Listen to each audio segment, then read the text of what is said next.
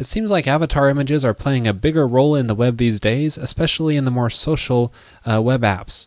And if you're wanting to add avatar images to your app, you might want to consider using Gravatar.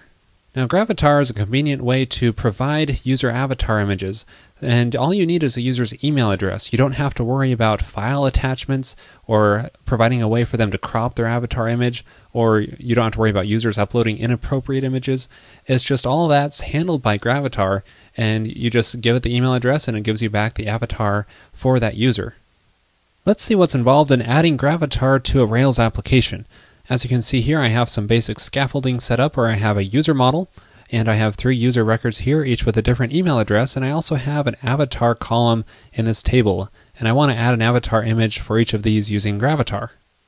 Now, there are a number of plugins available for adding Gravatar to Rails, but I think it's so incredibly easy to do from scratch that it's not even worth using a plugin. I think it's even near the same number of lines.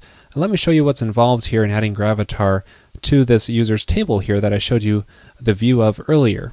So here's that avatar column where I will have that to do labeled, and I want to add an avatar image for each of these user records here. So I want to add an image tag, and I need to generate a URL to use for the Gravatar image.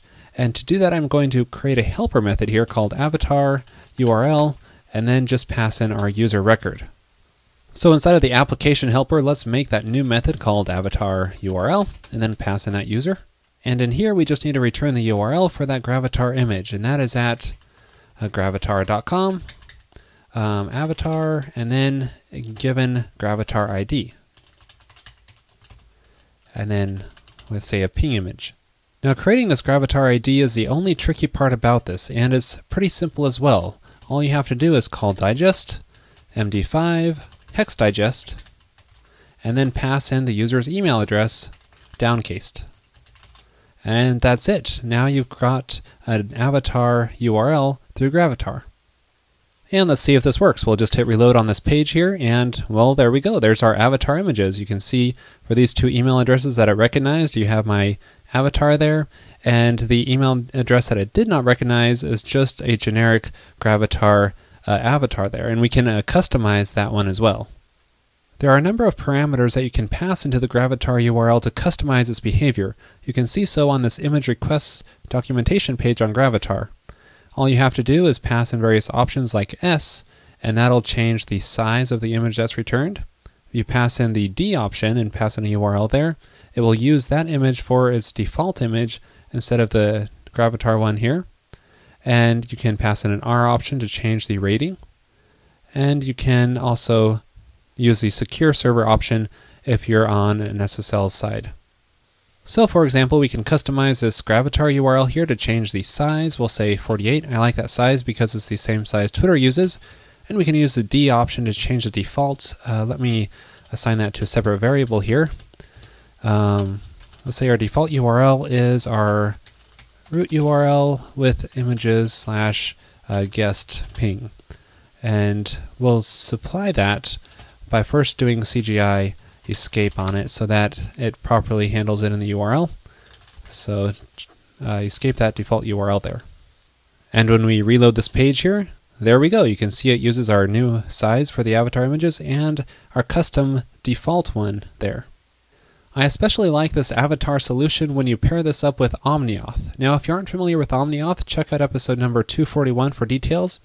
And the reason I like this so much is because if the user signs up through Twitter or Facebook, they're going to already have an avatar image through those services, and that's provided by OmniAuth through the user info image option in the, the hash that's provided. Uh, but if they don't have those services or they don't sign in through those services, you can always use Gravatar as a fallback. So that way you have this solid set of avatar images that you can uh, use at your disposal. So in that case, what I like to do is add an avatar URL column to our user model. And you can see I already have one here if I edit a user. And we just supply an image here. And what I want to do is use this avatar when provided. This is really simple to accomplish inside our avatar URL helper here. We'll just see if the user avatar URL is present. And then if it is, we'll use that. And then otherwise, we'll fall back to uh, Gravatar here. And there we go. And you can see when we reload this page here, it now uses a different avatar image that I supplied in the avatar URL. So you would just set that avatar URL attribute to whatever is supplied through OmniAuth. In the end, I find this to be a really nice solution that I've used with good success for handling avatar images. And that's it for this episode. I realize it's been on the shorter and simpler side of things, but it's been a busy week for me, and it will be next week too. But after that, I plan to get back into some more in depth content and episodes.